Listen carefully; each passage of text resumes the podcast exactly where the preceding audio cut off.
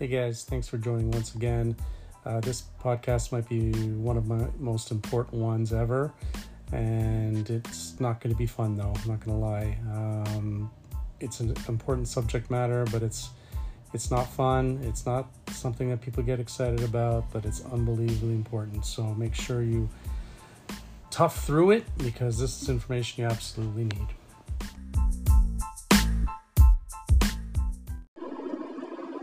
Hi, guys, and welcome to another episode of the podcast. My name, once again, is Marcello Biaki, aka the Positive Thrifter. You can find me on Instagram under that same handle, the Positive Thrifter, and as well, same handle on TikTok. Uh, for those of you who don't know me, I've been in the vintage clothing business for about 20 years. I own several retail locations um, uh, exclusively, as well as I own some uh, in partnerships. And uh, I've been doing this a long time. I've been in business since the age of 19. I'm now 55 years old, uh, lifelong entrepreneur, and I'm passionate about uh, business and entrepreneurship as well as vintage clothing. And my goal for this podcast uh, is always just to help people who are either in my business directly or in business in general to have a better go at it, to share some of the experiences that I've had over basically a lifetime of being in business. Uh, I just figure uh, I've made a lot of mistakes. I've learned a lot of things. If I can help even one person uh, get to the point I'm at uh, a lot quicker, then it'll be worth sharing that information. So um, that's what I'm going to do with this podcast. So uh, unfortunately, today's subject matter is not something that's very sexy. In fact, it's something that uh, no doubt causes a lot of people in business, in any type of business, whether they've been in business for six months or been in the business for 10 years, a lot of anxiety, um, a lot of stress. It's the kind of thing that a lot of people push under the rug. And unfortunately, especially when they start, they push it under the rug and only one, two, three, four, sometimes five, six, seven, eight, nine, ten years down the line, they only start to address when it's become uh, a bit of a problem. And uh, I'm hoping that I can help inspire some people with today's podcast to maybe um, get to it a little quicker because uh, I think that if you don't, it's going to be a bit of a nightmare. So, uh, and what I'm talking about is organization. And what I mean by organization is a lot of things. Uh, we're talking about uh, even to the point as simple as you know structuring your company. What, how have you registered your company? If you have registered a company. Um, Maybe you haven't even started that process. So, that part of organization, what type of structure should you choose for your company? Or if you've already chose one, maybe it's time to take it to the next level. Um, I'm in Canada, so in Canada we only have three types of business structures: uh, sole proprietor, a partnership, or a corporation. I know in the U.S. they have a few more options, like uh, well, I won't get into that because we're not in the U.S. But uh, there's LLCs. I know that. Uh, there's there's a few other options in the states, but in Canada we only have three. It's a sole proprietor, uh, a partnership, and a corporation. Um, so, in terms of organization, as simple as that. You know how to structure your company, which option to choose, uh, and then you know the administrative parts of your company, um, accounting, uh, tax returns, taxation, sales tax, uh, record keeping, all that lovely stuff that really does not excite people very much. I know in our business there's a lot of people who consider themselves creatives, and that's great and dandy, but um, if you see this as your long term future, if this is the career path you've chosen, then you need to be able to get a good handle on organization, on an administrative part of your business. You will be able to delegate that. There are options. You can get an accountant you can do that, but I honestly believe that you need to understand that yourself. You need to at least do it yourself for a bit so that you really understand what it's all about, so that when you do eventually do delegate it, that you're not just handing that over and putting it into an entirely different person's hands who may not have the same passion, the same desire, the same vested interest as you do. Okay, uh, me personally, I do all my day-to-day accounting. Um, it's not something that I want to pawn off. I don't know if I ever will, to be honest.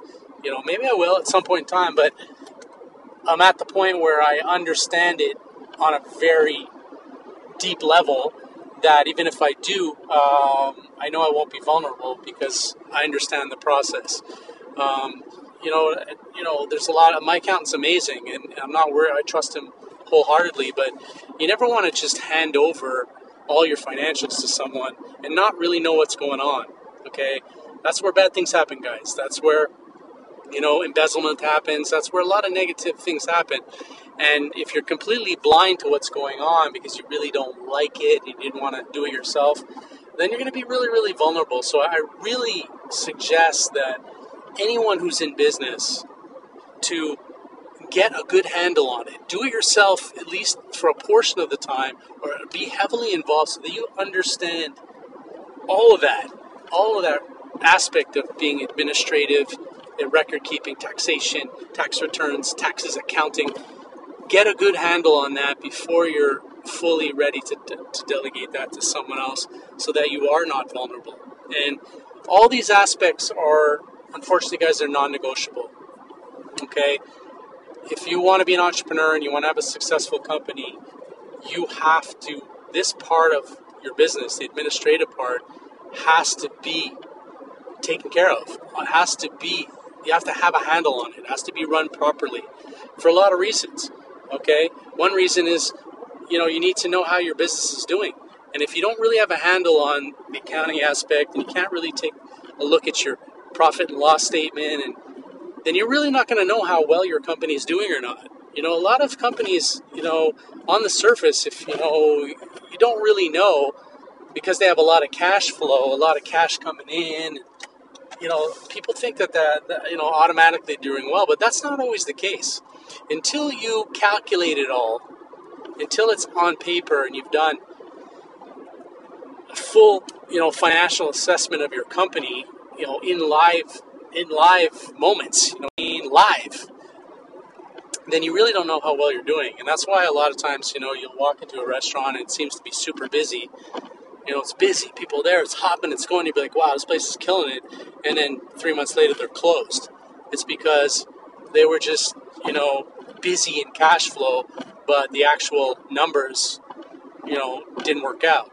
And, you know, until you get a handle on that, you don't really know how you're doing. And if you don't know how you're doing, then you don't really know where you need to make changes. And that's where business that's what business is all about, guys, is adapting on the fly, you know, seeing what's not working, tweaking, adjustment. And if you don't really know what's going on, if you don't have a clear picture of how the business is doing, then you really don't know where to make the changes, and therefore you're just running blind. You're like a ship without a rudder. You have zero destination that you're headed towards. And that's one of the most important aspects of why you want to get a handle on the administrative side of your business, on being organized and making sure you're doing everything you need to do. And the second reason, and a gigantic reason, is that if you are not taught on the ball on terms of your administrative aspects of your business and you know making sure that you're paying your taxes make sure you're paying your sales tax taking care of all of that then well you're not only like getting yourself in a whole heap of trouble but you're also breaking the law guys okay like i can't tell you how many people that i come across and there's a lot okay so so if, I, if this is you you're not alone and i've even done that at, at point in time in my career early on when I was younger. I've only really had my shit together for, I'd say, in the last decade. And it, it was a result of getting audited uh, multiple times. I was audited four times in six years because at the time uh, I wasn't doing anything wrong and I ended up, you know, actually getting money back. But I was audited because it was triggered because uh, I was in the eBay business. And in 2006, uh, eBay won a I mean, uh, the government of Canada won a, a, landmark case against eBay Canada, and they were forced to hand over all the records of all their resellers, all their, their seller info. And that's been the MO of the government pretty much since 2006 to go after companies who, uh, where there's potentially a lot of revenue being made by people within the organization uh, that is being hidden from them and they've just sort of parlayed that landmark case in 2006 with eBay Canada into a lot of different areas. But uh, at that time, uh, eBay was forced to hand over uh, hand over all their seller info. At that time, I had one of the biggest eBay stores in Canada, so it was a pretty simple process for the government of Canada at, at that time. They were just, uh, you know, looking at some of these sellers doing significant amount of sales on eBay and then matching up you know the owner of that account with their tax returns and if something wasn't kosher there in other words they were selling 50k on ebay and they're only declaring 20000 from a job they had then they knew something was wrong and that would trigger an audit okay that wasn't my case i wasn't working at the time um, i had i was only in business on ebay um, I, am pretty sure my audits were triggered because I, I, was one of the largest in Canada, and uh, they basically used me as a guinea pig to send their agents in. I was audited four times in six years, uh, just to you know learn about how you know an eBay business is run. And sadly, you know, I was part of that. Um, but you know, it was the best thing that ever happened to me because it forced me to get my my shit in order, and it also taught me not to fear an audit because uh, it wasn't that bad. You know what I mean? Uh, because of course I wasn't cheating, I wasn't non-declaring. So if you're doing nothing wrong, you have nothing to worry about, and that was my case. Um, I never had a problem, but uh, and you know after my third audit, I was much more savvy and much more comfortable. By the time my fourth audit audit hit, I was a little bit more tougher, and I was like, "Hey guys, this is abuse now. You should be auditing me and uh, I was more, I wasn't so terrified anymore because I knew the process, and I'm thankful for that experience. And knock on wood, I haven't heard from the government since. Um, so, you know, and when you're doing things right and you're not cheating, and and uh, and my record keeping wasn't great, but I wasn't being dishonest, so I had no problems. And if you're, you know, if you're not doing anything wrong, then you have no problems. But I know a lot of people out there listening to this will be like, holy crap, you know, I've been in business for three years and I haven't declared anything. I haven't even registered a company yet. And, you know, like, now's the time to do it, guys. Like, don't push it, put on the back burner any longer. Because I can tell you this from my experience, what I could share is, is that, um, you know, like, it's a much better situation if you hit, get an audit if they see that you're already a couple of years in to getting yourself, you know, online, to getting yourself you know, doing things the right way. If they come into an audit and they say, okay, because they're allowed to go back seven years, guys. If they come into an audit and they go, okay, well, it looks like the last couple years you've got your shit together, the previous five, not so much, they're more likely to be lenient with you, okay? Because they're like, okay, we understand people get started in business, they don't know what they're doing, but at least you're on the right track, you're getting yourself above board, and you're complying you know, you're to have a much better result than if they come into an audit and they're like, okay, it's five years in and you haven't even tried to get your shit cleaned up. Now you're just basically a tax evader. So even if you're, you know, you haven't been doing things above board for a few years now, the time is now to get yourself organized, get your things cleaned up. Because if you do that, you'll be in a much better situation than if you don't. If you keep keep putting it off, and then an audit gets triggered, especially if you're selling online, guys. If you're selling online on any type of platform, they're all getting hit. The government's going after all of them, and they're not even. There's no longer even a court case because all these companies know now they're not going to win. So they, you know, I'll give you an example. Home Depot, for example, put out a credit card, a contractor's credit card. So any contractor could sign up for that, and it was a simple sign-up procedure. You didn't have to have a registered company. You just fill up the form, they give you the card and you get 10% off the goods. So a lot of these contractors were doing everything under the table, cash money. But they were going to Home Depot and spending a ton of money on all this, you know, supplies, wood, nails, whatever they needed, and getting that 10% discount, but not declaring it. And bam, Home Depot had to turn over that list to the government. The government went and looked in and said, well, Joe Smith over here bought $60,000 worth of supplies, wood, nails, and all kinds of stuff from Home Depot, yet he has zero income on his tax return from renovations, and he's not registered under the you know the laws uh, that are applied to contractors. And boom, all those guys got hit. So it doesn't matter, guys. Wherever you have a presence, a PayPal account, whatever, wherever there's a paper trail, they're gonna find you. So you can't keep hiding this stuff. It's gonna come come back to bite you in the ass. Your your best hope is that you get your shit cleaned up, and you somehow manage to get audited after those seven years have expired, and you've cleaned your cleaned your act up, or you're a good three, four, five years into it, and they're going to be lenient with you because they know you know they know that you're you've gotten yourself straightened out. So guys, that's a whole other if not the most important reason why you need to get organized is you got to start complying with the law okay? With laws. And you know paying your taxes and doing things you got to do. You can't keep putting that off guys. I don't want to scare anybody. I don't want to give anybody nightmares. But at the same time i do because i want you to i don't want i don't wish this on anybody. My worst enemy i don't want them to go through that. Because you're talking about every year that passes that number that you owe goes up. And if you get hit at the wrong time, you could owe an astronomical amount of money, and it could it could ruin a lot of people. And I don't want that for people. So like, if I'm scaring you, I apologize, but I'm doing you a, a service here. I'm doing you. I'm trying to push you to get your stuff together before it's too late. While you still have a chance to salvage it, and who knows, for most of you, if you get it taken care of, you'll be fine. You won't have to deal with it ever. Okay? So those are all the reasons why you need to get this aspect of being in business together organization, record keeping, taxation, paying your bills. You need to be a really good administrator.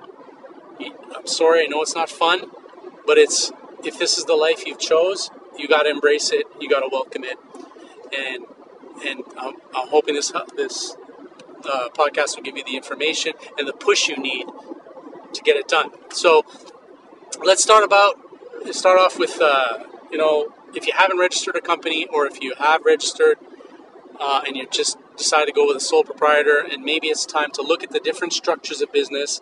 And i'm going to tell you what i think is the best and only way to go. I've been in at this for this business for 20 years and i've been in business my entire life.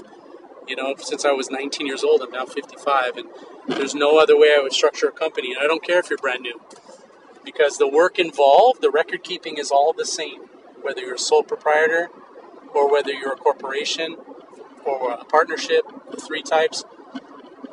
There's, it's all the same. So you might as well just do it the right way from the start. So there are three legal entities in Canada that you can choose. Only three. There's the only three ways you could do it. The first and the most basic way of doing it is a sole proprietorship. Now, what is a sole proprietorship? It's very simple. It's just an extension of you. It's still you. It's still Joe Smith as an individual, but who is now doing business, who's earning some income through a business activities. Okay. Um, honestly, I see no upside to a sole proprietorship. I can only tell you the downside. A lot of people choose to go this way because they're like, I'm just getting started. I don't want anything too complicated. I understand that to a degree, but I'm here to tell you from experience, it doesn't matter because you're going to have to do the same amount of work, whether it's a sole proprietor or a corporation or a partnership. But I'm telling, but you have much less benefits as a sole proprietor, okay, and as a partnership. To me, partnership's even worse. But let me explain to you all three. Sole proprietorship, as I said, is just you. It's an extension of you. It just means that you have you're registered as a company. Uh, it allows you to acquire some sales tax numbers if you qualify for that, which I'll get into. Um, and you know, it means that you're now earning income from business activities. The income that you earn from business activities will go under a different heading in your tax return under other income, but it gets pooled together with any income that you may make from a job. Okay, so for example, if you have a job and you make 30 grand a year and you decide to start a side hustle that quickly is earning you 20 grand a year, your 30k from your job and your 20k from your side hustle will be pooled together and you will be taxed on $50,000 worth of income. And you will be taxed at the highest possible tax rate. Once you start to get 50, 60,000, you pay the highest tax rate, which is virtually pretty much half of your income will be uh, go to taxes. Okay, so a sole proprietor offers you zero in terms of tax benefits. Okay, it's the poorest way tax wise to do business. Okay, so in other words, even it's even though it's a business, it's still considered personal income, and it all gets lumped together with any income you might earn from a job or anything you do. Okay, um, so that's the first negative. Okay? In terms of taxation, it's not very good. Okay, the second is in terms of liability. Liability, what do I mean by that? If you are sole proprietor and you open a store, if you sign a lease, one year, two year, three year, whatever lease you sign, you are personally liable for that lease. In other words, if for some reason you can't continue, the business is not working, if you are a year in, you've signed a three year lease, you are personally liable for the remaining two years of that lease. Okay? Um, same if you take a, a, loan for the company, you are personally liable. If you take a credit card, uh, line of credit, anything like that, any debt, any liability in that sense, um, you are personally responsible for. So that means any money you have in an account, any property you own personally, is all in play. So that means anything that you own, any asset you own, is potentially at risk should things go wrong with the business. Okay, so here's why I'm not a fan of sole proprietors. I know it's like people say, well, I just started, still, you know, this is the way I want to get into it. I don't want to do anything too complicated. It's not worth it because you're going to have to do the same amount of record keeping, the same amount of work with zero of the benefits. Okay, you're going to be personally liable for everything and you're going to be taxed in one pool of income. Okay, so for me, I don't care if it's if you've made the decision to start a real business and you're ready to register a company because this is what you want to do. I do not recommend sole proprietor because there is more no all negatives and virtually no positives to it, other than it's cheaper and it's probably easier to sign up with. Okay, but it's not that big a deal to sign up for a corporation either. But the, the negatives far outweigh any type of small advantage.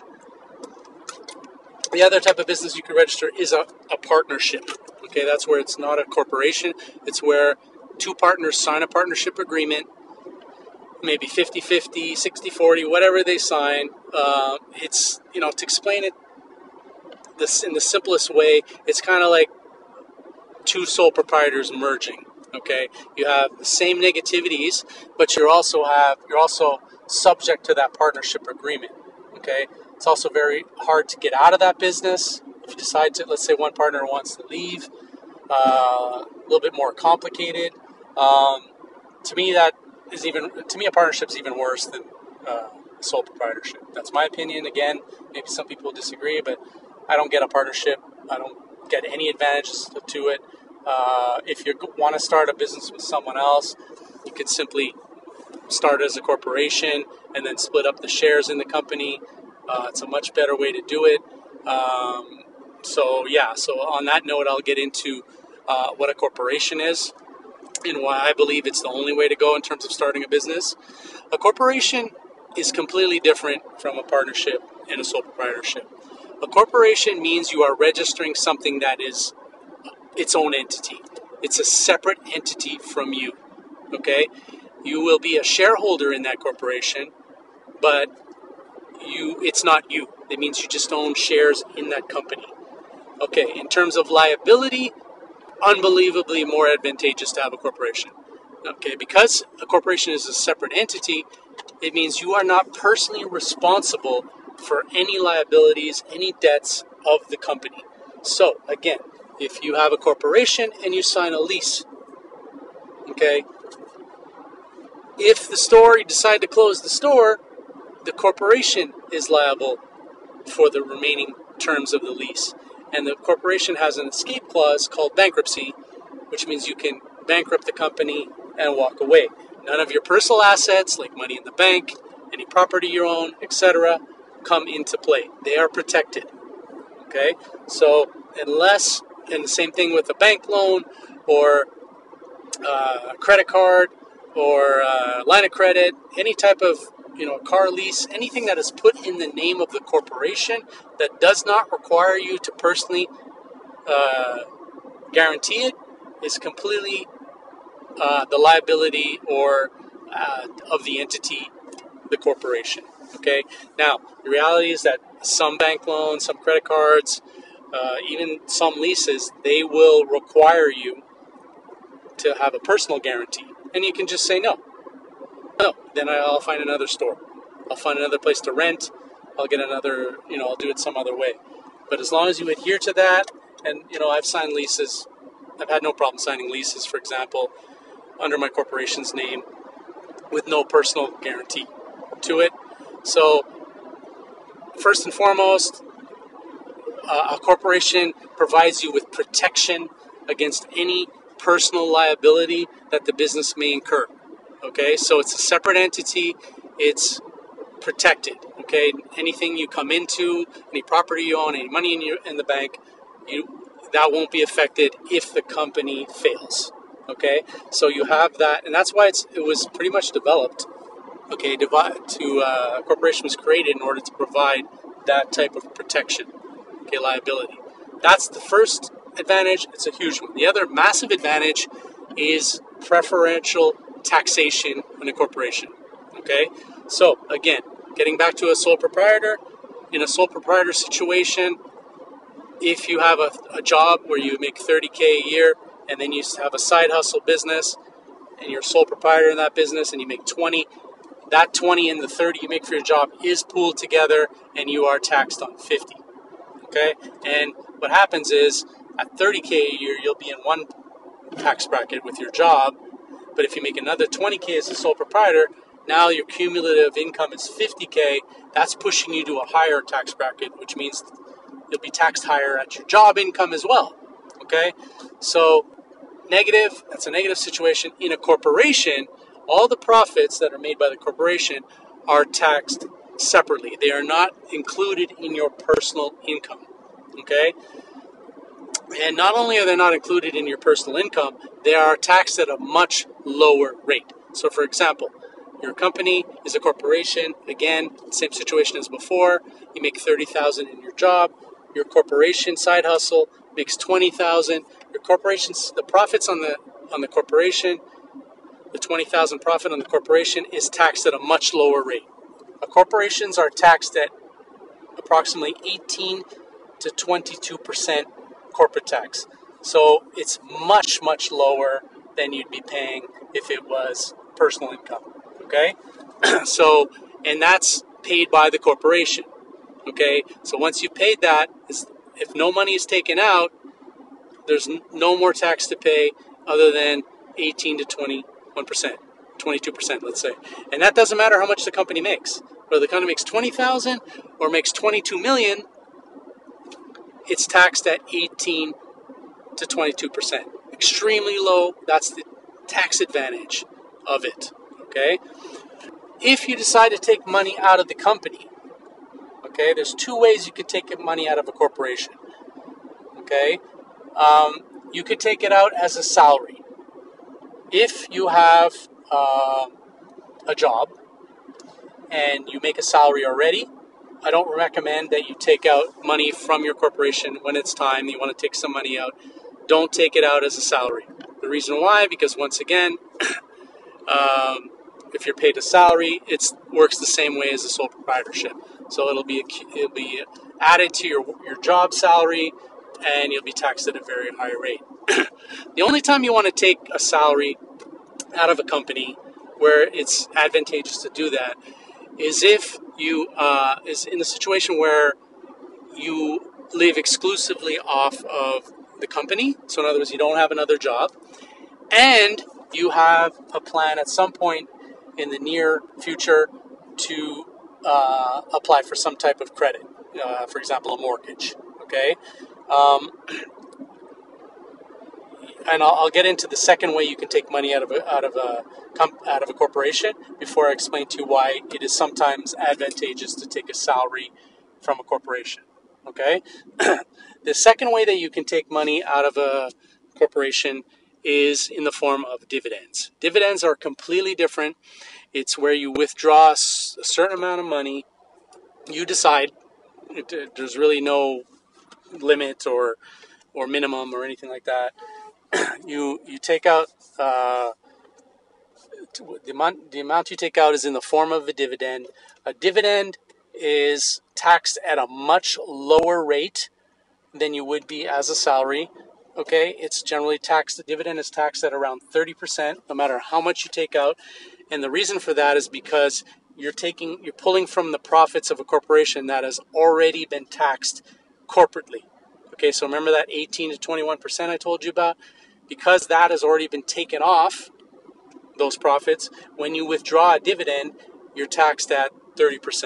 Okay, so, and again, no matter how much you take out. So, for example, if you make $30,000 a year in a job and you're, let's say, taxed at 35% or 40% because it's a, job income by the government, if you take out another 30,000 from your side hustle corporation, that 30,000 will be taxed at 30% and will not raise the taxes of your job income uh, because they're not combined. So any dividends you take out uh, are always taxed at 30%. Okay, now if you have no other um, income, in other words, no job, you live exclusively off your business, then, you know, basically if you just take dividends, then you'll always only be taxed at 30%. Okay, so you one day you hit it big, you take out a million dollars, you're only paying 30%. Okay, maximum. Now, why would anybody take a salary instead of taking dividends from if they uh, if they have a corporation and no other job? Why would you take a salary? Well, for the simple fact that down the line you want to take some type of credit from a bank. You know, primarily like if you're looking to get a mortgage down the line. So let's say you're a young business owner, you start building your company, you're able to take out a good solid amount of money every year. um, you know, to pay your bills and live. You know, you're making good money. Uh, if you take it out as a dividend, you're going to have a hard time getting credit from the bank. Whereas if you take it out as a salary, you're more likely to get credit from the bank. And why is this? It's because the bank banks look at a salary as a much more stable income. They qualify it as an income. They actually don't qualify dividends as income, surprisingly enough, because um, when you take out uh, dividends from a company, it's at your discretion. So it's not like it's a consistent paycheck coming every week or every two weeks or every month. It's money you take out that you decide when you take it out. And therefore, banks don't consider that as an income. And it's, it's crazy in a way because somebody who has uh, a salary of 50 grand a year that's taxed heavily is more likely to get a mortgage than somebody pulling out $200,000 worth of dividends in the government size. Okay, the guy, the person uh, who clears, you know, takes out dividends and has 200 grand in the bank after paying their 30 percent. Uh, the government doesn't value that as much as somebody who's making 50,000 as a salary. Okay, because they see that as a steady income. They're more likely to make their, you know, it's kind of silly because you can literally ha- have somebody who only takes dividends who has a dramatic amount more money in the bank than someone who has a salary but the, the, the banks are more likely to give the guy with the salary a mortgage because it's a steady income than dividends. Okay, so that's kind of a decision you'll have to make. Generally, with young business owners, you know, like you start a business, you start to do well, you want to buy a house. If you're only taking dividends because you like the tax benefits of it, you're gonna have a hard time getting a mortgage, even if you have a big down payment, because they they just don't recognize dividends as an income, a steady income. So that's why a lot of younger entrepreneurs they, they they take out money in the form of a salary, and then they can bring that to the bank and say, "Look, I make a salary, get their mortgage, get their house, and then once they're in the system, uh, then they can switch back to dividends because it's you know once you're in the system, it's a different story. It's more for a first type of mortgage, um, but you know even once you're in the system, it could be harder to uh, to get you know the next time you're negotiating your mortgage. You know they look at a lot of these things. Um, you know, so that's that way. But in general, like once you're in the system and you're paying your bills, you have a credit history, you have a bunch of money in the bank. Shouldn't have too much trouble trouble renewing your your mortgage, but you never know. And that's the decision young entrepreneurs have to make. They might have to take a salary early on until they've bought their house, and then they can switch to dividends. um, if you already own a property and start a side hustle, you know, then it's less of a concern. Okay, because you're again, you're already in the system. You have a mortgage. Uh, You know what I mean? It's, it's just a different story if you've already in the, once you're already in the system. That's more of a decision you have to make before you've bought your first house, before you've gotten your first mortgage, where you might have to, you know, take your money out of your company as a salary and until you're in the system, and then you can switch to the more tax advantageous uh, dividend situation. Um, and, and you know, a lot of people, a lot of you know, established business people, they use corporations as a saving mechanisms too. In other words, they don't take out any money, okay, or they only take out money once a year. They just, you know, they don't need the money, so they start a corporation. It's profitable. It's profitable. The bank account, you know, grows, and uh, at the end of the year, they pay their their corporate taxes, and you know, they might not touch that money, you know, again. And some do it for a long period of time, and it replaces sort of like an RRSP. And it's the same type of thing. They build a company, you know, they might have multiple companies, and uh, they don't touch a dime out of the company for a decade or more. The next thing you know, there's a big fat bank account, and when it's time for them to slow down, then they can then they can start taking money out uh, of that bank account, and it's taxed at a much lower rate, the 30%. You know, again, very similar to how an RRSP works, um, but in the form of a corporation. So, so again, uh, in terms of structuring the company, um, having you know, I've been uh, you know, when I was 19, one of the first advisors I had uh, suggested I start a corporation, and I did, and I didn't understand it and I never understood how it worked. And then when that business didn't work, uh, from that point on, I, I went with sole proprietors and really, really paid a lot more taxes than I really needed to, and uh, just kind of shied away from it because I didn't understand it. And it was only a, literally within the last decade where I started to really understand it. And now, for me, like I've started multiple companies since then, and for me, it's very simple. I'm starting a new company, I incorporate go that way uh, because the work involved in record keeping is no different. And once you understand that it's not really that big a deal, then you realize that it's just like it's a no-brainer. Just the it's all advantages and no negatives.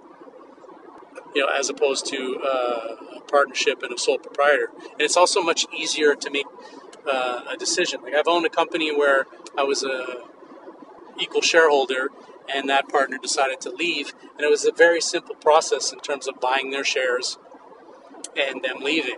Whereas a partnership on paper, dissolving a just a partnership that's not a corporation, that's not structured with terms of shareholders, eesh, that's tough. You know what I mean? It's extremely tough. So there's no disadvantage, okay, other than, you know, obviously it costs more. Um, you know, you can incorporate a company uh, if you're going to do a numbered company, you know, what is a numbered company? A lot of people, like, if you're doing business and you don't really need a name, like, a lot of people, when they start a business, they get very hung up on a name. And, uh, you know what I mean? And, and they overthink it. And, uh, you know, some of the companies that I've started recently have been numbered companies. I don't go for a name anymore. It's actually a little bit cheaper. And you can, you know, it's it's not a big difference though. Like uh, to register a numbered company, what it, what it means is that the company would be just, you know, 9924168 Quebec Inc. instead of uh, Joe's Oysters Inc. You know what I mean? So like it's just a numbered company. It's there's no need for a visible name. You could still have a name you do business under. You know what I mean? Like. Uh, a lot of people get very hung up on a name, and it's not always necessary. And you can protect that name in a lot of different ways. Um, but if you really want to go with a name, that's fine too, and it'll cost you, you know, maybe 100 $150 more. It's because they do a, they have to do a name search. They have to go through the database of companies in Canada and make sure that there's nobody that has that name or something very similar. So there's a cost for that. There's a time delay for that. Uh, if you're in Quebec, you have to make sure uh, that the, the name is complies with the French language laws. So if you want a name, that's fine. It's just going to cost you a bit more, but the difference in price is probably somewhere around 800 bucks and, a thousand bucks, or like eight and 950, let's say. So it's up to you. um, you could do it yourself, and it's approximately $500, but you don't want to do it yourself because it's that part's extremely complicated. Um, the 800 or 950 is when you do it through a company. There's a lot of good online companies that could register a corporation for you. It's a one stop shop where you could register the company, you could register tax numbers, you can do it all in one shot. You just pay a little extra, you know, for for each service and you get it all done. They do it all professionally, quick, fast, boom, you're up and ready to go. It's worth the extra 300 bucks or whatever it is that you got to pay as opposed to doing yourself by a long shot. Okay, I use a company called corporationcenter.ca. I've registered multiple companies with them. Very good, very efficient. It's all you need. and uh, once you have that corporation registered, uh, you know, then you just gotta you gotta basically uh, start to get into the record keeping. Um, the next step would be uh, deciding whether you're going to have sales tax numbers from the get go or not. How sales tax numbers work in Canada? Very simple. Um, any business that sells under $30,000 a year does not have to collect sales tax. Okay, sales tax varies from province to province. If you're in Quebec, um, you register for the GST, which is the Goods and Services Tax, which is the federal portion of the tax, and the QST, which is the Quebec Sales Tax, which is the uh, again Quebec provincial portion of the tax. Um, if you're in Ontario, it's just the HST, which is a combination. Um, now, if you're registering a corporation, you have two options. You can register as a Quebec corporation or a provincial, like an Ontario corporation or a BC corporation, or you can do a federal incorporation, which is the difference would be like a Quebec Inc. and a Canada Inc. Okay, now what's the difference between the two?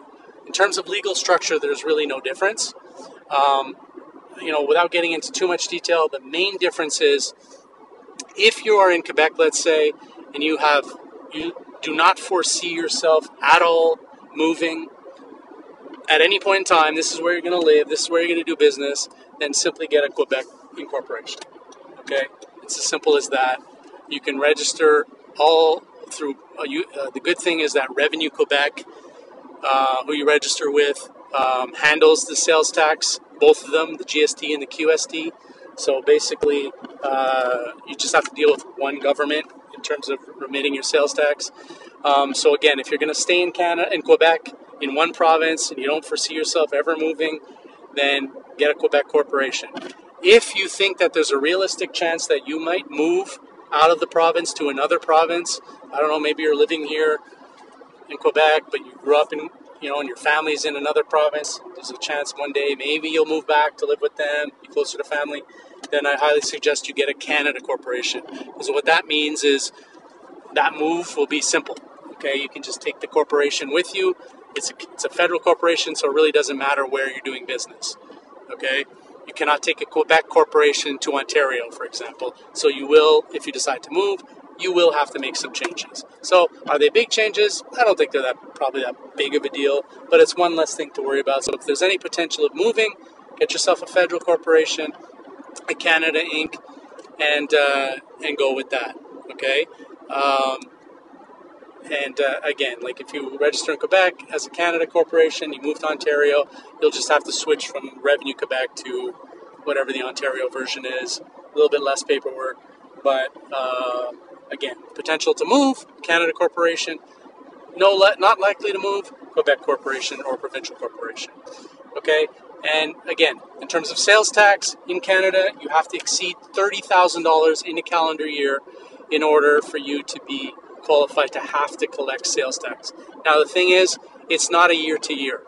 So, in other words, if you exceed the first time, the first year that you exceed 30K in sales and you have to register for sales tax, then it's permanent. So, it doesn't matter if you sell for 40,000 and you register for the taxes. If the next year you only sell 20, once you've started that clock ticking, you have to continue to collect sales tax. Okay, so it doesn't go from year to year once you're in the books as someone to collect sales tax, you always have to collect sales tax. So when you register your company, that's a decision you're going to have to make.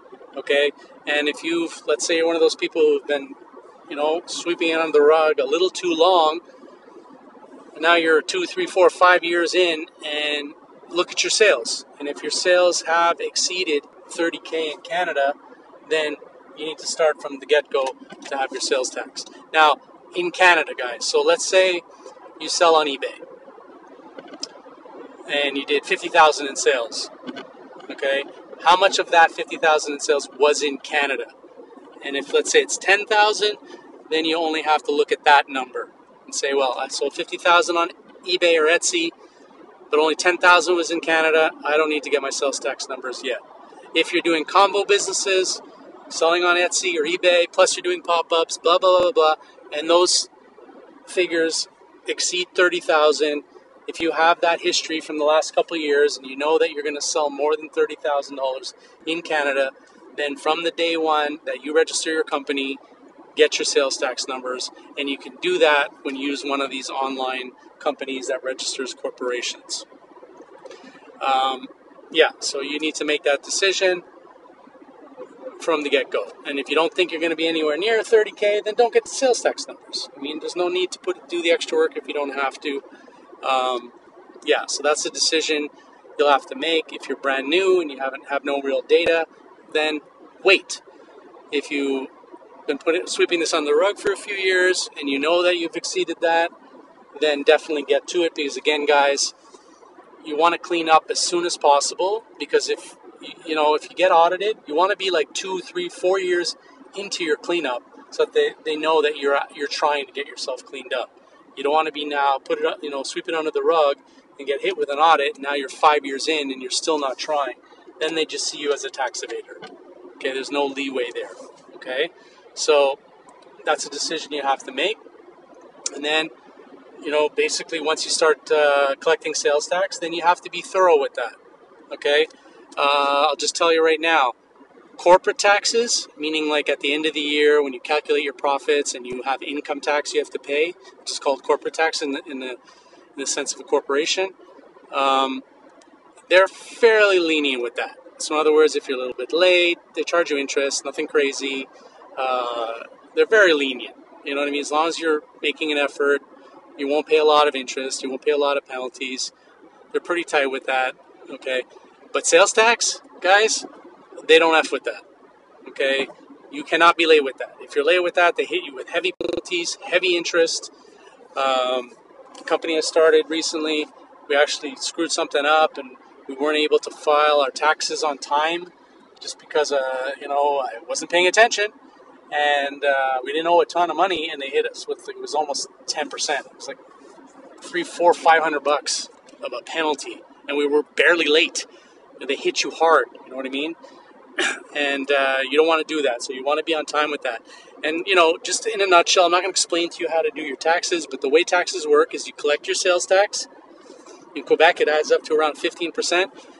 You add up all of that sales tax, and then you are allowed to deduct any sales tax that you spent in operating your business. So if you bought inventory and they charged you tax, if you had internet service on your cell phone, on your gas, any any sales tax that you paid legitimately on activities or things that you need to run your business, you can now take that amount and deduct it for what you owe.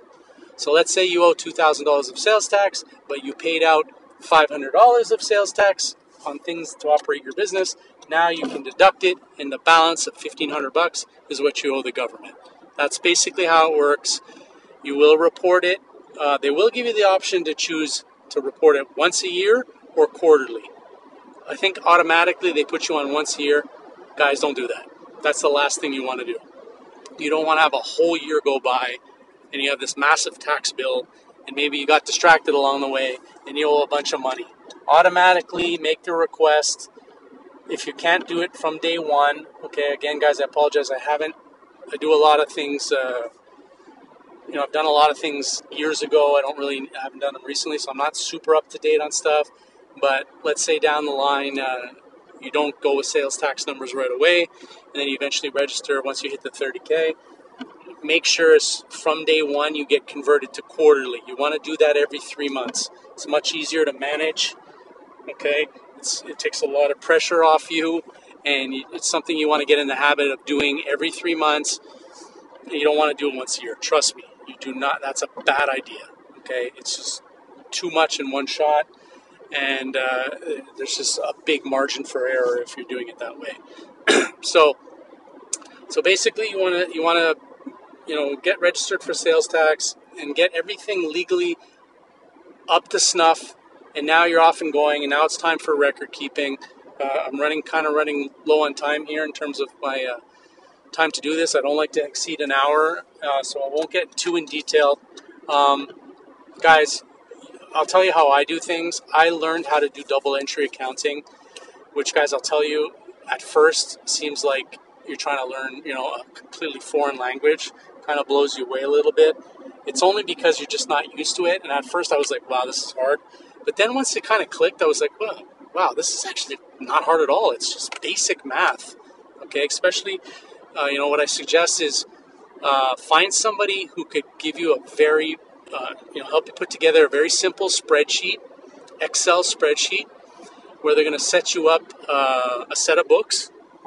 Um, someone who knows what they're doing. Okay, maybe pay an accounting to, accountant to help you do that. Um, help you set up columns of all the things that are involved in your personal business. Okay, like you'll have a column for uh, your bank balance, a column for uh, any inventory you purchase, uh, anything you, any credit card you use for the business. There'll be different columns that will be set up for all the activities in your business, uh, any uh, bills you have. Uh, you know, the accountant will be able to explain it for you. And then once they've helped you set up a very basic Excel spreadsheet, they're going to show you how to do double entry accounting, which means that on every transaction you enter, there's always a uh, an equal amount that cancels out. So let's say you have $100 come in uh, for a, from a comes into your bank account from an e-transfer, then it's going to go as a positive hundred, and then there's going to be a negative hundred hundred that will go into uh, sales on your Square, for example, on your Square uh, point of purchase. Okay, so there's always got to be a, a positive and a negative that cancels out to zero on each line. That's basically double entry accounting. And guys, find yourself an accountant pay them for an hour or so to sit down and explain to you how to do basic double entry accounting. Uh, it'll be worth it because not only will, once it clicks for you, you know, you realize how easy it is, and it'll allow you to do the majority of your accounting yourself. And that's what you want because that's going to save you a lot of money. Okay. Um, I could pay my accountant to do everything. In other words, I would hand them over everything. But I don't want to do that because A, it's expensive, and B, I want to know what's going on in my own business.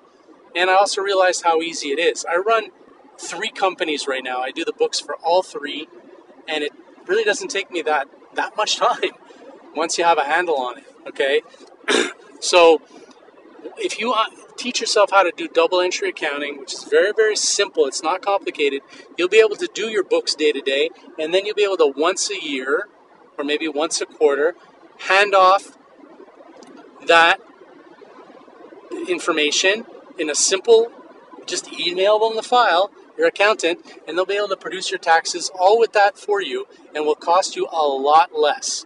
Okay? A lot less and now you can incorporate an accountant into your life without having this massive expense okay? And you me personally i do my own sales tax because it's unbelievably easy. Once you have a spreadsheet in place the spreadsheet you know excel does all the calculations for you. It's a couple clicks and you know how much you owe. Boom you pay it whatever. The only thing i hand off my accountant is year end. And then they do my tax returns my corporate tax returns for me and that way I'm keeping the cost low and I'm doing everything in house. Okay, and you know it keeps you from being vulnerable, guys, because you don't want to hand off all your financials to someone else because that's where you know that's where potential bad things can happen. Okay, you know you, that's where embezzlement happens. That's where just bad things happen. Okay, and you want to be able to understand how to do that. I know the thought of double entry accounting might be like, oh, God, you kill me, shoot me in the head first. But guys, once you understand it,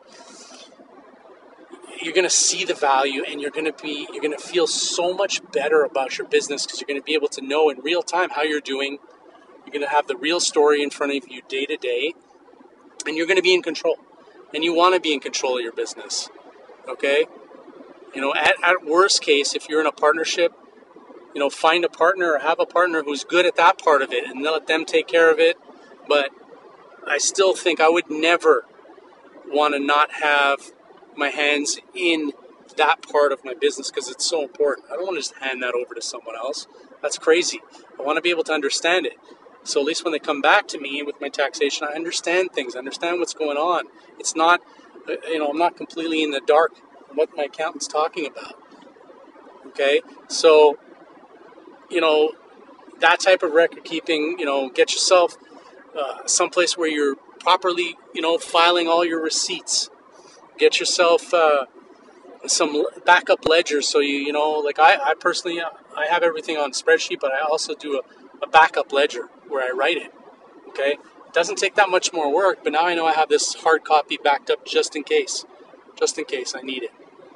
Okay, that's up to you. That's your choice, but you know, get yourself a filing cabinet. Okay, start keeping all your receipts. Start keeping all your tax returns. Keeping all your notice of assessments. Take pride in that organization. Okay, become a really good operator, administrator, as well as a creative, as well as a seller, as well as a picker and as a buyer. Get good at that part. Okay, it will serve you well, and it's part of being an entrepreneur. Okay, you have to understand numbers. You have to understand organization. You know, you have to be a well organized machine if you want to build a successful company. You can't be all over the place, guys. Okay, and I know it's tiring. I know we have a lot on our plate in our life. I get it, but this is the life you chose, and it's non negotiable being in business because it's just going to become, you know, if you're willing to be consistent and put in the effort and have the discipline and learn and get everything, it'll it'll be much easier to manage than pushing it all under the rug. You think that's easier? It's not easier. Plus the peace of mind that goes with it, guys. Okay? So I know this episode wasn't a fun one and it might, you know, you might have a pit in your stomach of what you're to have to get to it, but just flip that switch of your attitude, guys, you know? Embrace it, tackle it because you're to feel so much better. You're to have a much better handle on how your business is actually doing and you're going to you're going to morph into a real business person. Okay?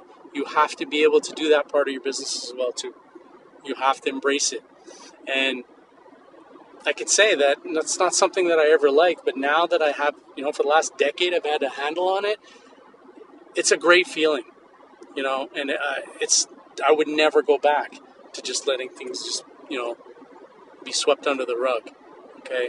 Because that peace of mind, knowing that I know exactly how my company's done, and I know if I need a document, and I know if I ever get an audit, it's all there. I'll be fine. But nothing to worry about. It takes all that stress away from you. It's worth the effort. It's not, and I know some of you guys listening to this, you, you know exactly what I'm talking about. That pit in your stomach is you know you haven't got yourself organized yet. You're just sort of running around with a chicken with your head cut off. You don't know how you're doing. You're just paying some bills, money's coming and going out. Am I making any money? You really don't know what's going on, and, and it's bothering you inside, and you want to get organized. Well, today's the day to start. I hope that this this podcast, that if you take the time to listen to it, that will inspire you to get that part of your business together. And you can do it. Everyone's capable. It don't, I hate when I hear like, "Oh, I'm just not good at that." Well, you got to get good at it. It's it's not hard because it's basic math, and most of it gets done for you by spreadsheets. You know, uh, it's a step you have to take if you want to be a real business person, guys, and you can do it. I know you can because I know there's nothing special about me. I know it was just a question of making the decision and pushing myself to do it and being disciplined to stick with it day in, day out. Okay? So I wish you all the best with it. I hope I didn't ruin your day. And I hope that inspires some of you to go out and take control of your business, get organized, and uh, get things together. So thanks for listening as always, and uh, we'll catch you on the next time.